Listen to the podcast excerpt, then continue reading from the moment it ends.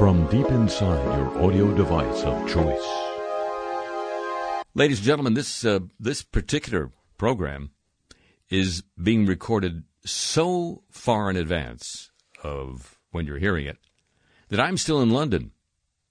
By the time you hear this, I'll be in Chicago. No, I don't understand it either.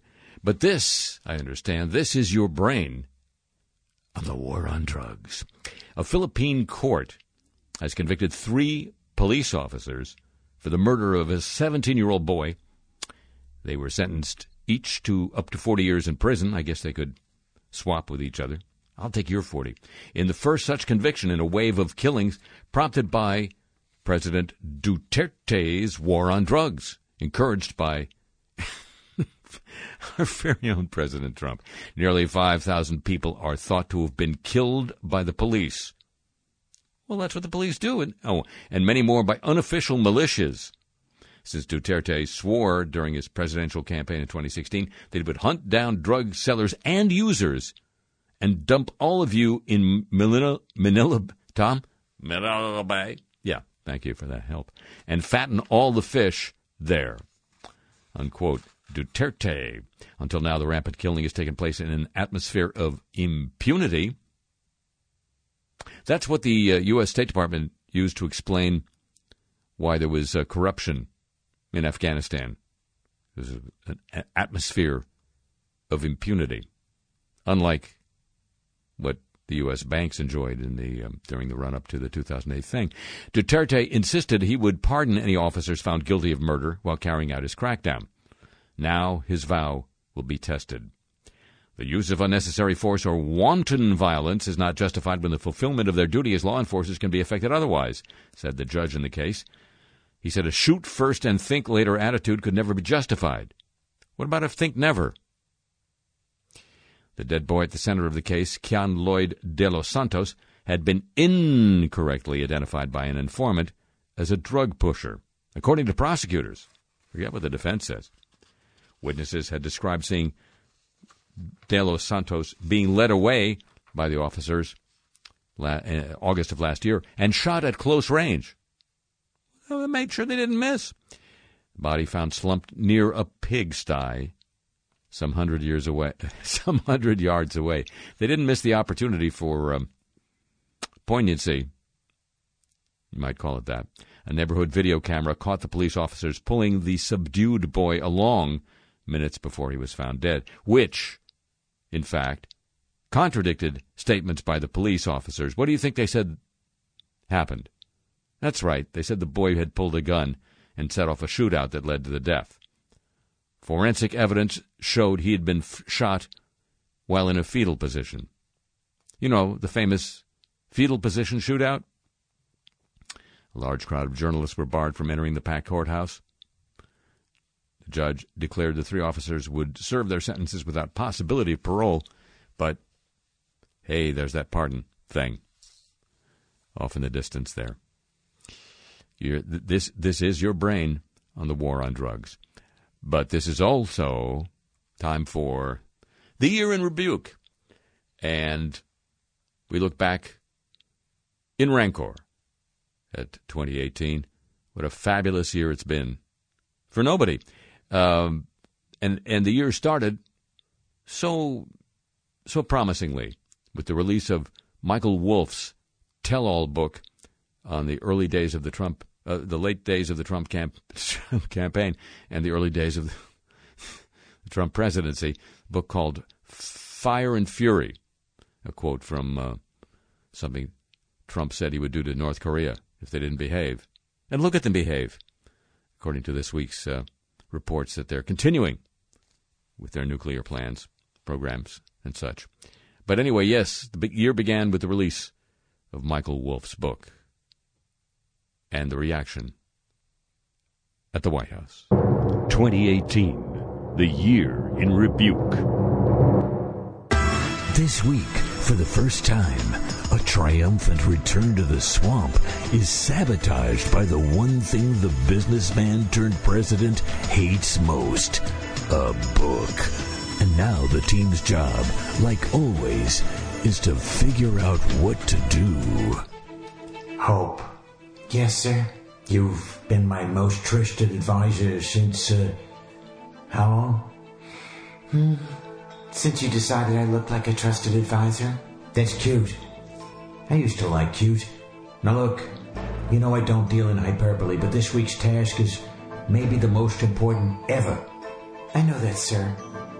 I'm here to do whatever you need. Hey, listen, you had that thing with Corey. That right there is the likes of which nobody has ever seen. Thank you. I mean, you know, don't get me wrong, I like Corey. He's terrific. But if it were me, I'd, I'd rather find a plate of cold french fries in bed next to me. yes, sir. Of course I do anyway. So look, Hope. The book. It's a horrible book. Some people I talk to at night say I should have let it bother me. That I'm only helping its sales by denouncing it. I've heard that too, Mr. Trump. But on the other hand, helping sales is part of your brand. It's true. It's very true. Whatever I do, it helps sales, right? Absolutely. Okay. So here's the deal, believe me. Your task for this week. Nobody else knows about this, right? Of course. I'm seeing on TV all the terrible things they say about me in the book. Mm-hmm.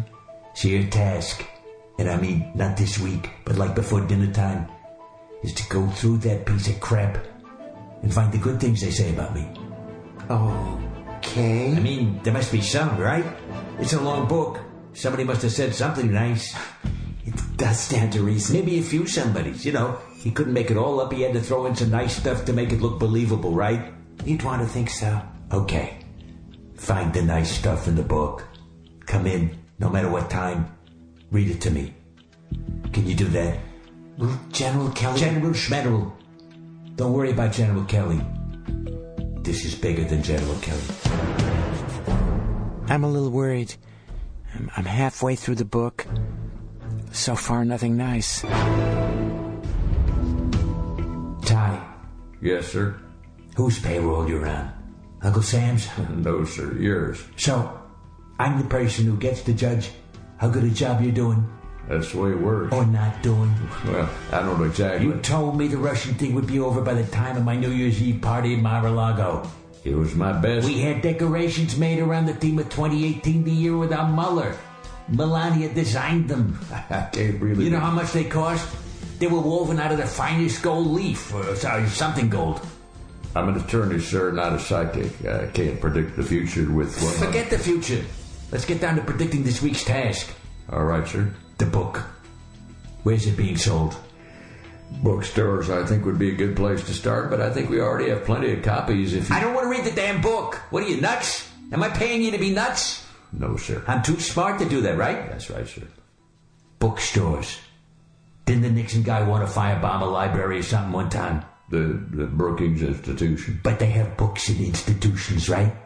Yes, sir. But we're not going down that road. Here's the road we're going down, Mr. Lawyer. We announce that because of all the anger about the book, there's an uh, incredible terrorist threat against bookstores, and for the safety of the public, they all have to close. Can you handle that? Well, I'd have to liaise with the new DHS secretary. She's Do that on your own time. Just make sure the word gets out. Nobody will go near a bookstore until like never. So obviously uh, Sarah has to be looped in. you loop her in. The idea disgusts me. It's one of those tasks where I think I can do better by not completing it, but I can't tell him that, or for that matter, you. Donald. Rupert. So, you think I'm a moron? Correction. I thought you were a moron. Long ago, before I knew what a complicated achiever you really are. Great, okay, so I'm a genius, we agree. So why the hell didn't you tell me this wolf was a rat? Why didn't you ask me? What? It's not enough that I'm in the top of my class at one of What best business schools in In the country, that's right, no need to interrupt. And that I make billions. Oh, almost billions. But now I have to ask you to tell me if a guy Steve wants to allow to walk around the White House like he's my brother-in-law or something, whether I should trust him. Look, Donald, I hate to tell you this, but I, I have my own problems. I'm selling my bloody crown jewels to bloody Disney just to keep my two lovely sons from eviscerating one another. Rupert, you're talking about the past. You know me. I'm all about the future. Just like when I bought the Plaza Hotel. I ever tell you about that? Donald, you're fading the beast. stop reacting to this book. The best refutation of it. The what now? The best way of proving it's a pack of lies is to roll up your sleeves and get down to business and let the liberals rattle on about the book until they run out of petrol. Petrol. He's one of the Russians, right? I Look, Rupert, let me tell you this. Your task this week is to put Fox News on all out defense of my presidency. Full assault or attack or whatever the hell the generals call it. well, we can't be too obvious. A little late for that, believe me. Hey. Just hit him back ten times as hard. Kind of like essential to the success of our team. Can you do it? Oh, we can do it. Hmm. Question is, will the dogs eat the dog food? You know what? Let the whispering guy figure that out. New team, new tasks, same mission. We're gonna make geniuses great again. Now, the world is his boardroom. The Presidentis. All this week. Virtual reality was never so virtual.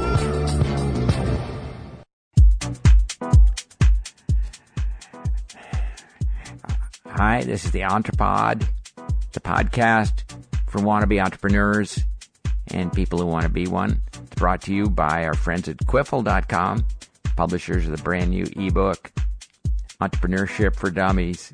But spoiler alert, it's not really for dummies. The guys at Quiffle know that. I'm Adam Buckholz.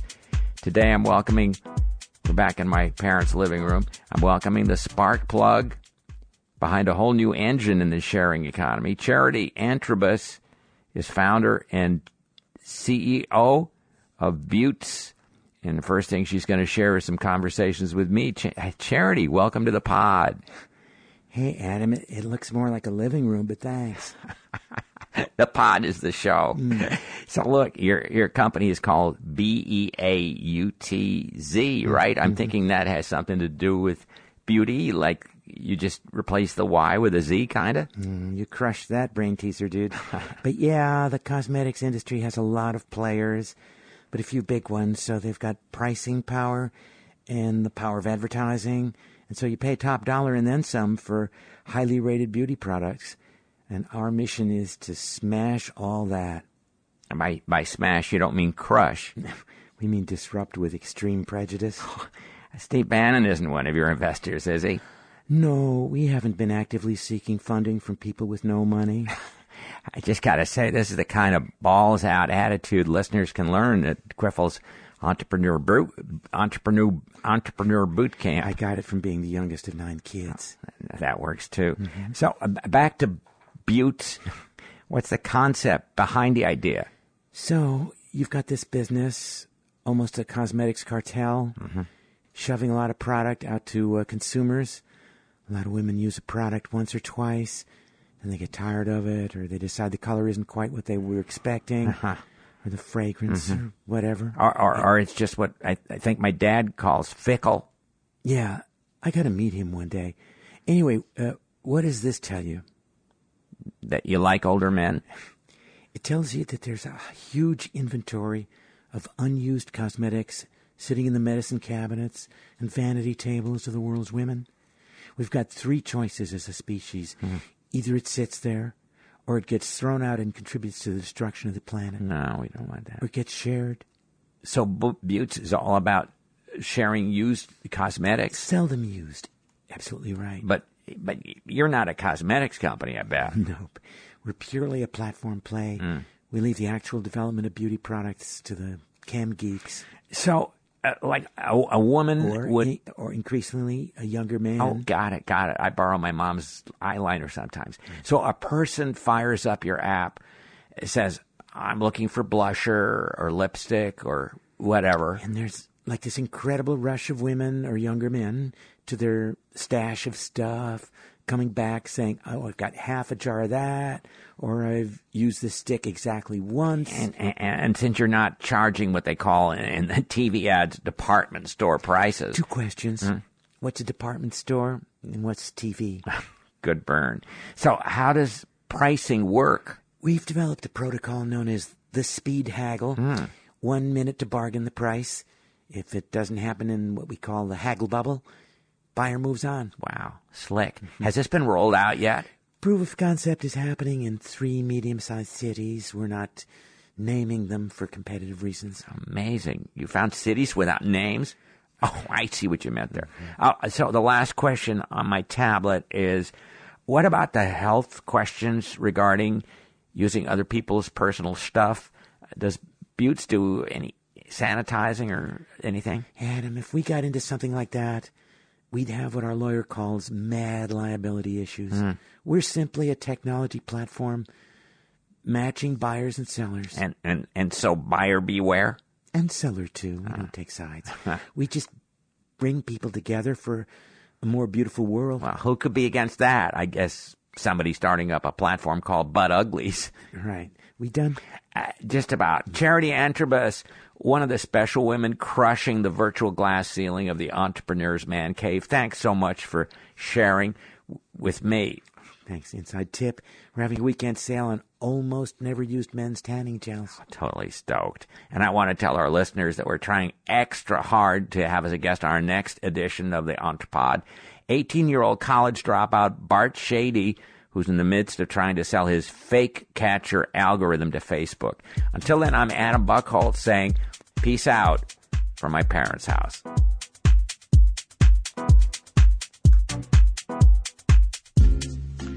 Twenty eighteen was the year of an awful lot of news of the warm. And here's more.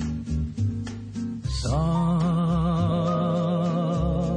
listen to the warm. Listen to the warm. The proportion of the global population vulnerable to health related, or sorry, to heat related death and disease is growing as a result of climate change's effects on the growing populations of older people, people living in cities, and people with non communicable diseases. That's according to the report this year of the Lancet's Countdown on Health and Climate Change. The Lancet is a British medical journal. The rising vulnerability to the heat related risks of climate change, you've heard about those, is mirrored by increased exposure to higher temperatures. Despite a mean global temperature increase of, increase of 0.3 degrees centigrade between eight, 1986 and 2017, the average temperature increase people were exposed to was more than double this, 0.8 degrees centigrade. With the pace of climate change outweighing the urgency of the response, that's one way of putting it. The report provides cause for concern. However, the authors also note promising trends in key areas for health, including the including the phase out of coal, the the war on coal, really, the deployment of healthier, cleaner modes of transportation, and health system adaptation. Leader of the uh, study says, despite delays, some sectors are embarking on a low carbon transition, which is a promising sign. It's clear that the nature and scale of the response to climate change will be the determining factor in shaping the health of nations for centuries to come. You got that on you? Centuries? Yeah, me too. The latest research conducted by the Alfred Wegener Institute, Center for Polar and Marine Research, experts at that place, that the chances of survival for the offspring of important fish species will dramatically worsen if the 1.5 degree target of the Paris Climate Achie- Ag- uh, Agreement is not achieved. Under conditions of further warming and acidification of the ocean, Atlantic cod and its Arctic relative polar cod, say hello, you two, would be forced to look for new habitats in the far north. You know, like north of the pole, their populations could dwindle. If so, this could be disastrous, as the polar cod is the most important food source for Arctic seals and seabirds. Like, who are the Canadians going to ba- bangle on the head, if not the uh, sea? In addition, fishers could lose the world's most productive areas for catching Atlantic cod, located to the north of Norway. Nor in Norway. However, the results of the study also show that a stringent climate policy, yeah, could prevent the worst consequences for animals and humans. Some types of fish prefer extremely cool water and can only spawn in cold water. The Atlantic cod, a favorite food fish, is one of them. Even better adapted to the cold. No surprise, the polar cod. It overwinters in the Arctic in large swarms below the sea ice. It's cozy down there. The polar cod spawns at water temperatures between 0 and 1.5 degrees Celsius, that's 32 and 34 degrees Fahrenheit, because the fertilized eggs and the embryos can best develop at this temperature. Atlantic cod spawns at temperatures ex- uh, slightly warmer but still extremely cold. The researchers are convinced this dependency on cold water could prove fateful for both species. As a result of climate change, especially the waters of the North Atlantic and Arctic will warm considerably unless human beings find a way to massively reduce emissions of the greenhouse gas carbon monoxide. In addition, there's the problem of acidification. The more carbon dioxide finds its way into the atmosphere, the more carbon dioxide would get into the water, and uh, that bonds with water to form the delicious thing known as carbonic acid, which acidifies the ocean as it decays, double stressing the cods in the future. Maybe we need some cod Valium. A new study from Stanford University suggests that the kind of hot, dry conditions that can shrink crop yields, destabilize food prices, and lay the groundwork for devastating wildfires are increasingly striking multiple regions simultaneously as a result of warming climate. According to researchers, climate change has doubled the odds that a region will suffer a year that is both warm and dry compared to the average for that place during the middle of the 20th century. So, so becoming more likely that dry and severely warm conditions will hit key agricultural regions in the same year. That might make it harder for surpluses in one location to make up for low yields in another. Global efforts to tackle climate change are way off track, says the UN.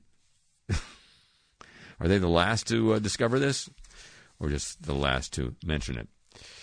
It details the first rise in CO2 emissions in four years. Well, that's why.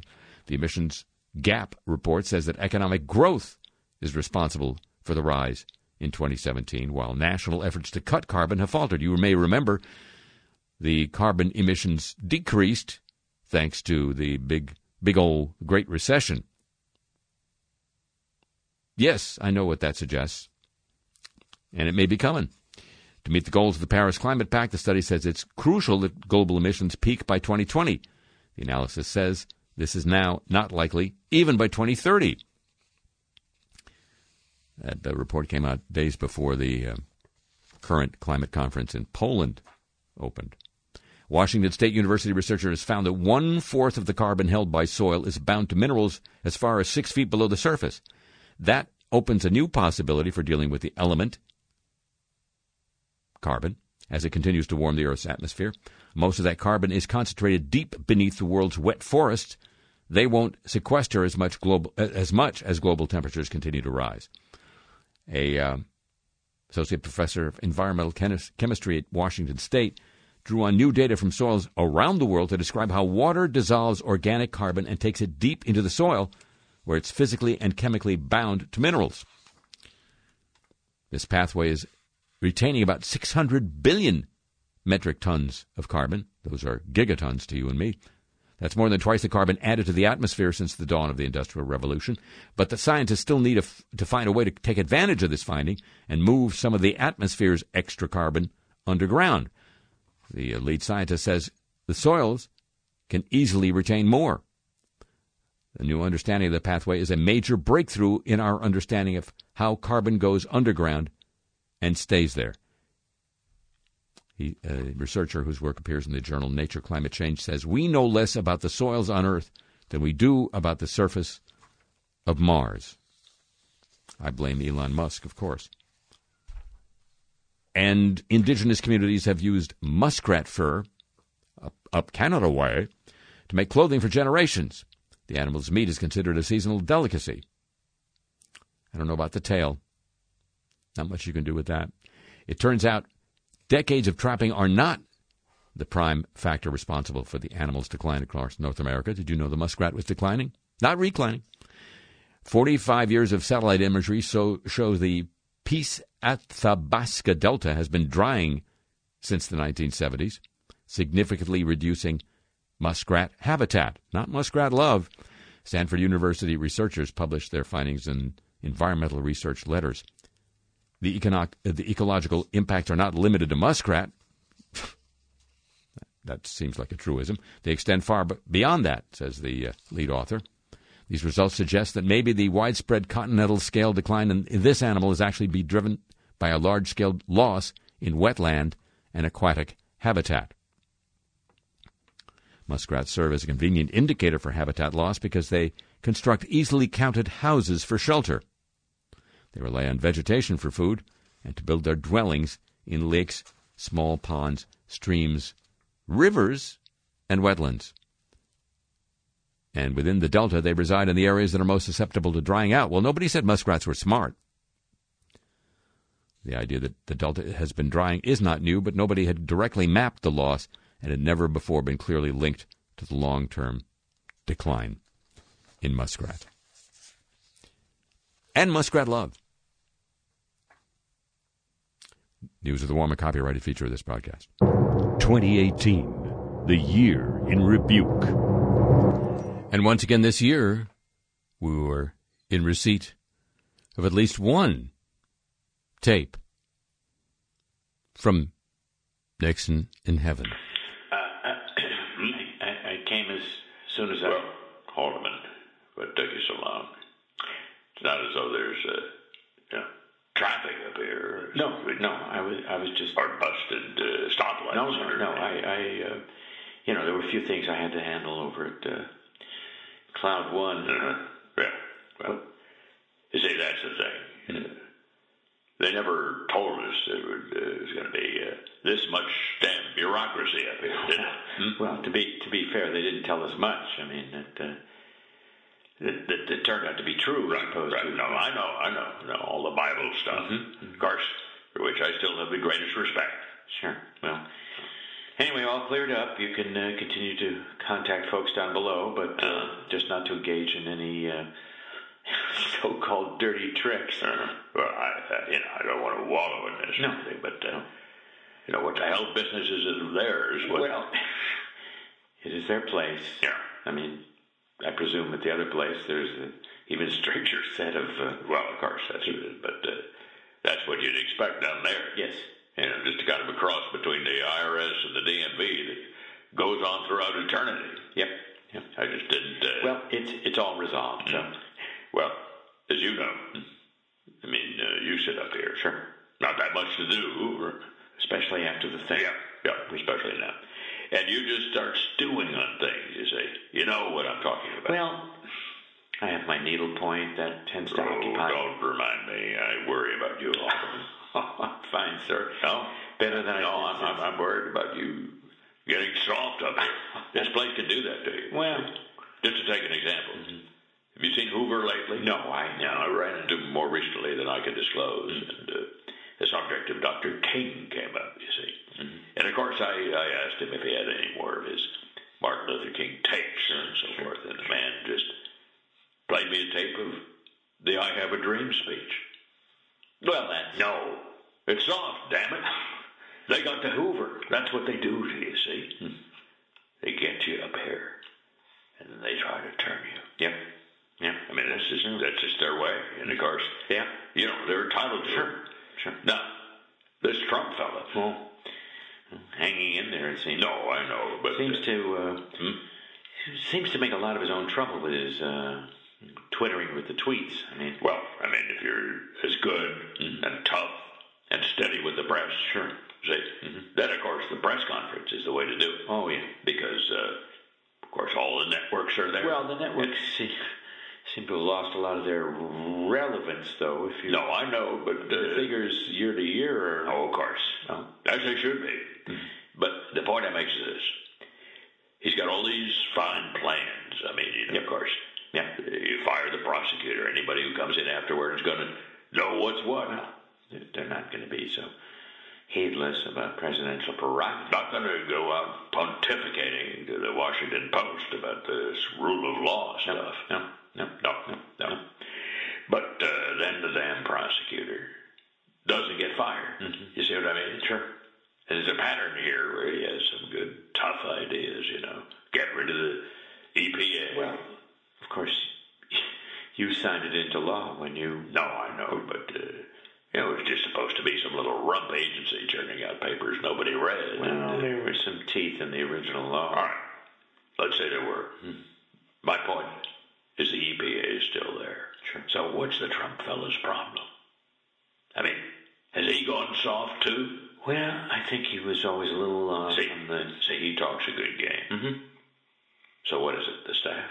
Are they just sabotaging the man at every turn? Sabotage is probably an overly strong characterization. See, if I didn't know better, Mhm. I'd say the staff is hearing him order these things and going around it behind his back and pulling the plug on the whole deal. But, you know, I've never heard of anything like that in uh, previous administrations. Well, I mean, have you? Hmm. Nothing comes to mind at the moment. No. I mean, see, President No, I, I- I know what you mean. You're, issues a know what you're direct order. Yeah, right. Issues a direct order. Mhm. And his underlings, maybe even his chief underling, you know, this general fellow, Sure. disregard or undo it. That's uh, that's not how we. Well, I think it's possible that this is just an amateurish kind of staff which doesn't uh, take very good notes, that kind of thing. Mhm. Yeah, but I mean, I, I know I ordered uh, firebombing or 2 Mm-hmm. I didn't check on them officially, so maybe they did happen. Of course, I was more occupied with achieving peace in the world, that sort of thing. Well, every order you gave was carried out in the uh, most appropriate way. Well, and here's the peculiar part of, mm-hmm. of all this. And of mm-hmm. course, luck and so forth is a factor. Nobody knows who's going to die, when, and so forth. But instead of getting some of our operations people, your people, the people who could get a firebombing done, mm-hmm. who could get a psychiatrist's office ransacked, who could get wiretaps on the whole damn bunch of them. Sure. No, the only one of our people Mr. Trump has in his circle is, of all people, Henry. Huh. I mean, he's still alive, of course. That's Well, I know, uh, but uh, Henry doesn't want to get tough on China. Oh, I know, but uh, I mean, uh, China's his damn meal ticket for Christ's sake. sure, sure. See, this fella, this Trump fella has a knack for choosing the kind of people who double cross you right out of the gate. It's kind of a Greek. I'll tell you something, Haldeman. Yep. Kissinger's one tough old son of a bitch. No, yeah, no That one. is, that is to say, when we're all gone, by which I mean gone as a species from the earth, and the cockroaches are running the place. Which could No, I'm saying when that happens, Okay. when that happens, Henry will be advising the cockroaches. I think he's probably reaching a shelf life problem, though. Hmm. Maybe so. So, Haldeman, Yes. I know you're rummaging around in uh, all of your papers for some kind of posthumous memoir. Well, there have been some very persuasive nibbles from. No, I'm sure there have. Have you ever come across any reports documenting those uh, fire bombings that I ordered actually taking place? If I find any of that stuff, Mhm. admittedly, the filing system is not up to snuff. And, and second, if Yeah. If they get the printer on this cloud fixed, you'll have it on your. I don't have a desk here. Just, Well, I'll get it over to you. okay.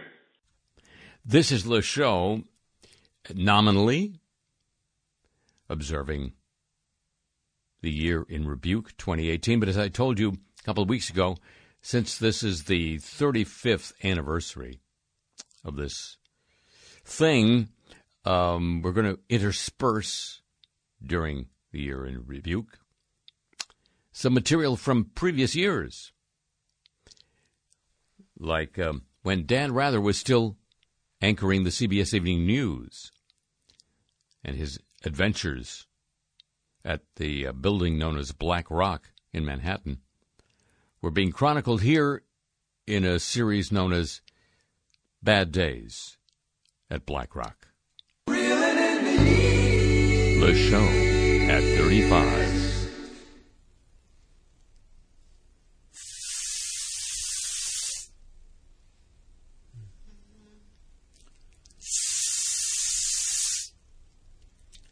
I think that's pretty close. I really do. Pretty close. Hmm? Sonia, I don't, I don't mean to be critical, please, but uh, it's pretty close as good as it's going to get. Well.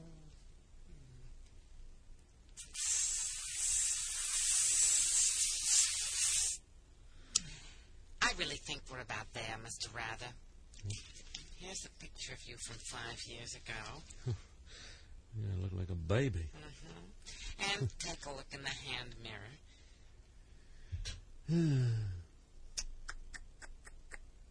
Not bad.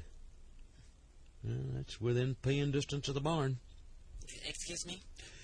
Um, it's pretty hard to tell the difference between this and Uh, uh, don't touch it yet. Let it set. after it sets. Can I touch it? You can. I wouldn't. What about Peter? He has to comb it every night. I was just going to call him to come take a look at it. No, he can touch it.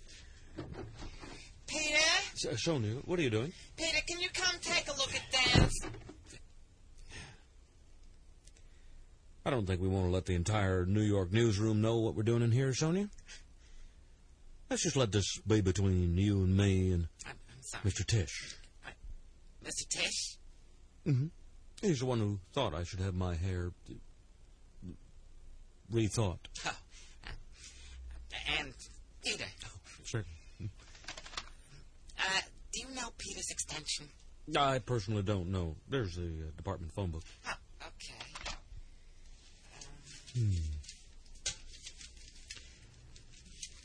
Is there too much red in it? I mean, I, I recall my hair as being brown. You know, Hill country August brown. Here we go. Caglione. It's not red, really. What you're seeing is a highlight of the brown. Hmm. Peter? Sonia! Could you come to Mr. Rather's office to look at it? no, hmm. oh, I, I know you've seen the office. No, look to look at the, the you know, the job. Okay, thanks. I don't know. Looks kind of reddish. Or red-like. You know, the, Daniel, did we have a lunch thing or... Hey, has Connie Chung been hanging out in here? No, sure, Harry. Oh, well, smells like somebody unloosed a ton of hairspray or something in here. Uh, Br- br- Brother Reasoner, I'm going to have to take a rain check on that lunch. Uh, I got to braid right my wraparounds for 48 hours at the tattoo parlor. That's okay, Daniel. Brother Hewitt's called a think meeting for 1.30. Trouble at 60 minutes? He doesn't think we're doing enough Diane-type stories this year. Hey, did one of your light bulbs burn out or something? No, sir. Well, uh, why? Are you having trouble reading the hate mail on my desk? Oh, no, no, I get my own, thanks. No, it's just that, uh, I don't know. Something in here looks darker. You see? Found you. I came as fast as I. Oh, excuse me, Mr. Reasoner. That's okay, Pete. I was just leaving. Well, what do you think? Can you wait a second? See you, Brother Reasoner. Bye, Daniel. Yes. So? So, hello, Mr. Rather. Oh, hello, Pete. Sonia says it isn't too red, but... Oh, hush. Let Peter see for himself. Um, I, I don't see that much red. Well, it looks pretty good. All right, sir. Pretty good. Uh, but it's, it, now it's pretty good what we're aiming for here. You know, when when Ed Murrow was here, the standard for CBS News wasn't pretty good. It was the best. That's what got us our reputation. That's why when I was a green behind the ears reporter in Dallas, Texas, long before I knew anything about anything except a hell of a lot about Texas State House politics, this was the place I wanted to come to Yes. because it was the best. So if we're doing a dye job here, then why don't we make sure it's the best dye job we can do? Oh. I, I just don't think anything else is going to help us get back to number one. Now, I'm sorry to get on my horse here, folks, please, but I, I, I think it's damn good, Mr. Rather. Really. Really, sir. And, and you, you, you, you know I wouldn't say that unless I believed it. I wouldn't want to comb it every night if I didn't think it was damn good. Mm-hmm. So? so I think we throw the pup in the pond and see if he can swim. Come on, let's get down to the set. Uh, got a two-way with Bill Plante at the top of the broadcast. Call me later, Peter. Okay, Sonia, thank you. Just give her a minute to. Oh, hell. Who cares what people think? Come on.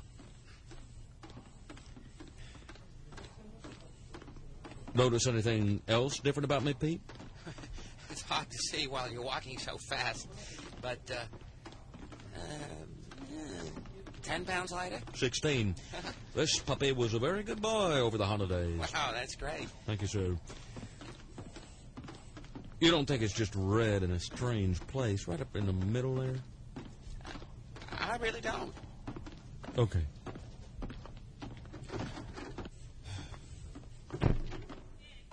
Let me just make sure the two-way is working, and then uh, come touch me up on the set, okay? I'll go get my stuff. Great.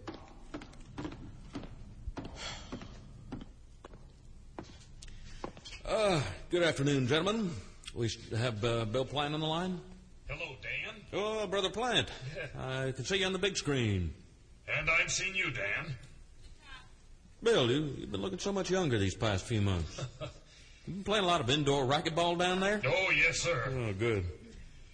You probably heard those rumors about me getting some work done. No, sir, I really haven't. Uh, were you okay with the setup, gentlemen? Still adjusting levels, sir. All right, thank you, please. Just racquetball, Daniel. Uh, Because, uh, well, sir, as you know, it's a, just an economic necessity these days to look your best. absolutely. All right, Brother Plante, I'm going to ask you about the State Department reaction to the Gorbachev Lithuanian trip. Mhm. If you want, uh, we can also talk about the background backgrounder Baker had today. Hmm. Possibly. But it, uh, it could be inside baseball stuff. All right, sounds good. Talk to you on the air, Bill. Okay, Daniel. Oh, uh, Dan. No, y- yes, sir. The dye job looks good. Thank you, sir. 2018, the year in rebuke. Hi, I'm the Donald, and I lost a White House staffer or lawyer a week on the amazing Mar-a-Lago diet. Imagine, eat all you want of as much as you want, whenever you want. No schedules, no substitutes, no plan. And at the end of each week, poof, they're gone, like magic. But unneeded aids are the only things that disappear. You don't lose a pound. Guaranteed. Each week, the amazing Mar-a-Lago diet sends you the complete meals you ordered. Mouth-watering steaks, luscious burgers, french fries, you bet. And desserts? How about shakes? And not those pussy shakes. The real thing, rich and creamy. Just like we enjoy poolside every weekend. I ate everything I wanted, and I didn't lose a pound. By day four, my obnoxious pool boy was gone. I didn't lose a pound. Forget those fads. Forget counting calories. Or counting anything. I know the Mar-a-Lago diet works because I thought of it. You just eat and yell your way to the you you always wanted to be, but couldn't because I was being it. This special offer expires whenever the lawyers tell us it has to. So don't wait. Start your future of big, satisfying meals with no annoying plans or planners right now. Forget the lawyers. Act today and get with the Mar-a-Lago diet. And if you call or go online within the next two minutes, you'll lose even fewer pounds. The Mar-a-Lago diet.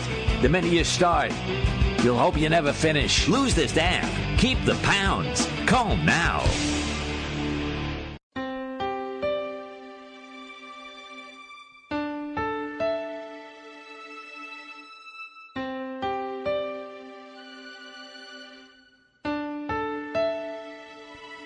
Don't know how this became a big thing now. Stormy Daniels. Cuter than a bag full of spaniels. She's cheap at twice the price.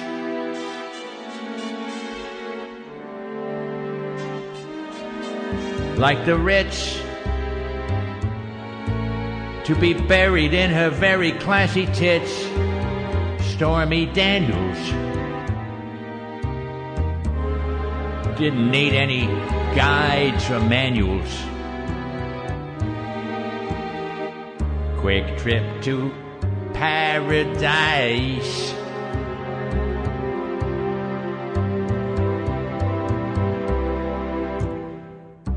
Paid her from my own account just for max clarity. Something I never did for any school or charity. Despite what you may hear, There's no similarity. I'm in need of no advice.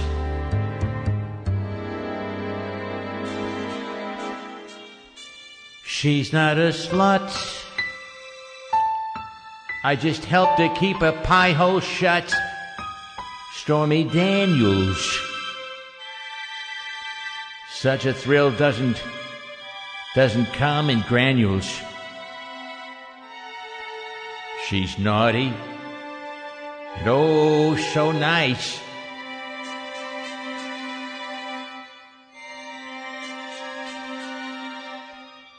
Enemies pretend that it's some kind of sex scandal, acting as if I'm a sort of sleazy sex vandal.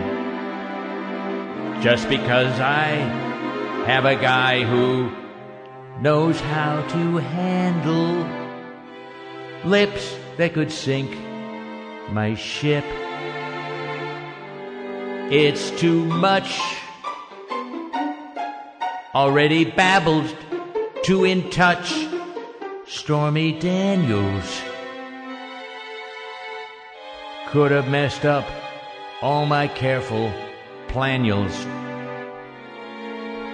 Tried so hard to put her on ice.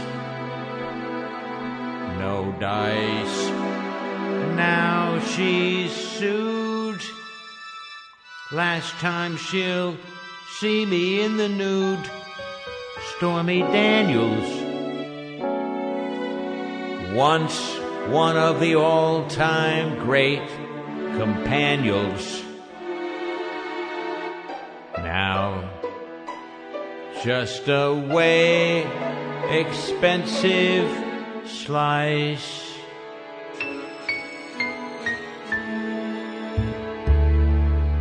Of course, in 2018, the uh, loser in the 2016 election, Hillary Rodham Clinton, was also on the scene publicly.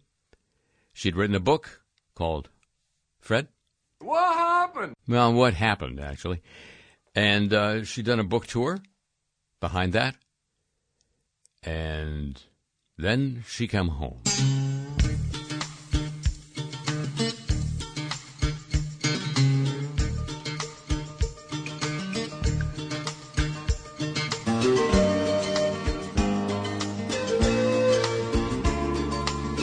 Clinton something.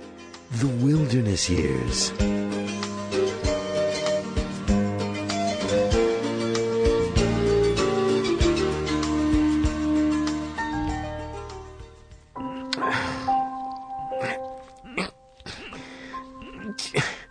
This damn corkscrew. You pay top money for this stupid thing. Hey, hon, a little early for the Pinot, no? Well, now that I'm not in government, I don't have to take Ambien for my jet lag anymore. And I know the feeling, but hey, hey let me get that. You're, you're supposed to be resting that wrist. Oh, don't start in about that. I'm not starting in. I'm continuing the conversation we had at breakfast. Mm. You know, it doesn't prove anything to anybody in, let's say, any particular White House if your wrist doesn't heal properly because you were too eager to. Damn, this is a stupid effing corkscrew, all right. Well, you got to go to sommelier school to make it work. there you go. I guess my degree's in the mail. For your edification, I'm not trying to prove anything to anybody. Well, I'm just eager to regain my previous flexibility. And one thing you can nag me about is please remind me to wear sensible shoes when I'm visiting a country where the state of the paving art is cobblestones. Cheers. I'm toasting you with Diet Coke. You know, that stuff's gonna kill you quicker than wine will.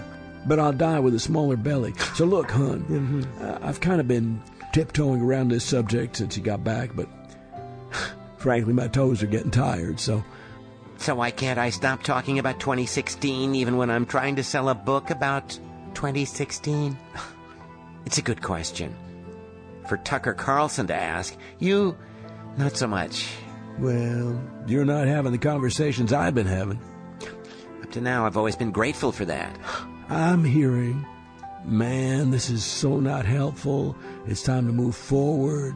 We can't keep relitigating the past. Oh, you and I both know very well that Democrats running for office in red states pretty much have to say that. I'm hearing it from Chelsea. Oh, you got Pinot Noir on your housecoat. Let me, uh, Well, I'll get this.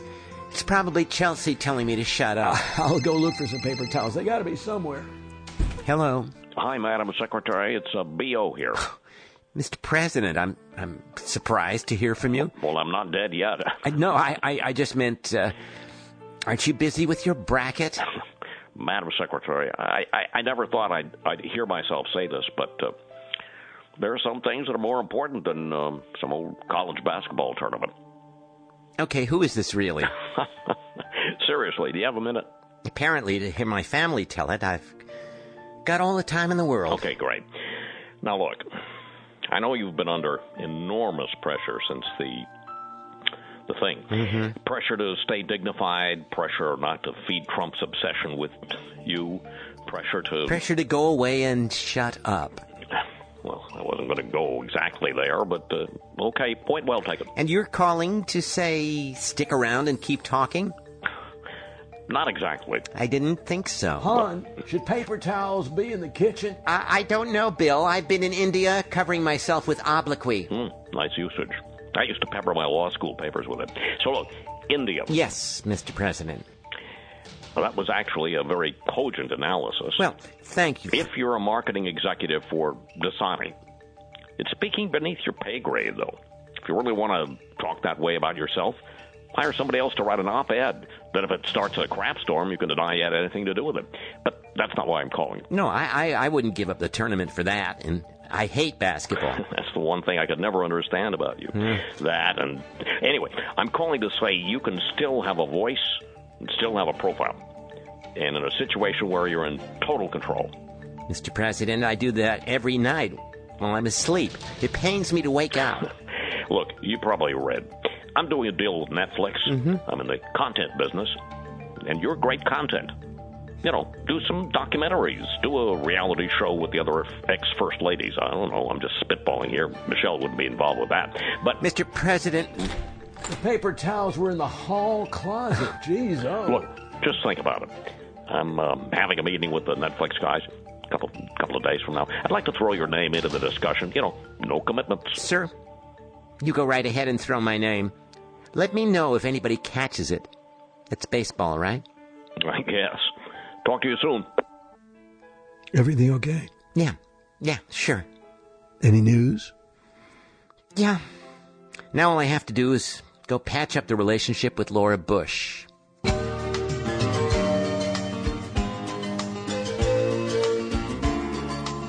Middle aged angst and mature anger. Together, they add up to Clinton something. The wilderness years.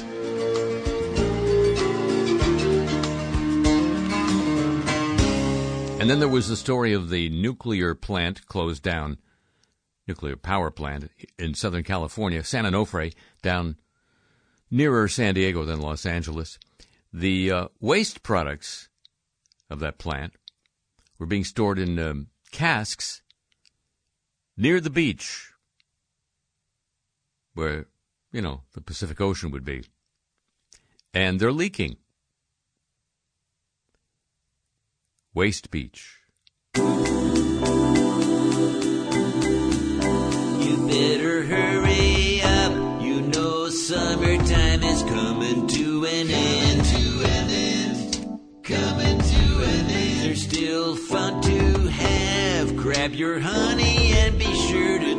Friend. Tell a friend. Tell a friend. Just cruise down along the coast. Don't let barbed wire get in your way.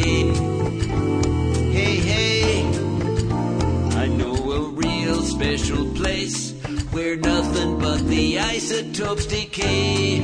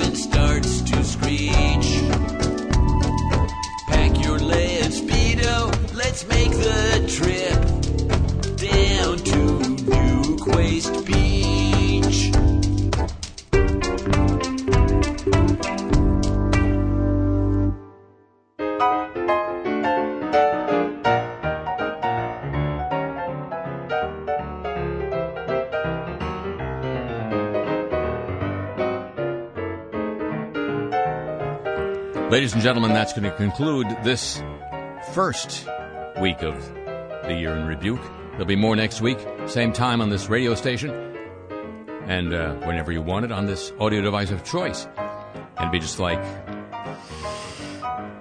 next year, starting early, if you'd agree to join with me then. Would you already? Thank you very much. Uh huh. Tip of the show chapeau to the San Diego, Pittsburgh, Chicago, and Hawaii desks. Thanks as always to Pam Halstead and Thomas Walsh at WWNO New Orleans for help with today's broadcast. The email address for this program, playlist of the music, and your chance to get Cars I Talk t-shirts all at harryshearer.com. And I'm on Twitter at the Harry Shearer.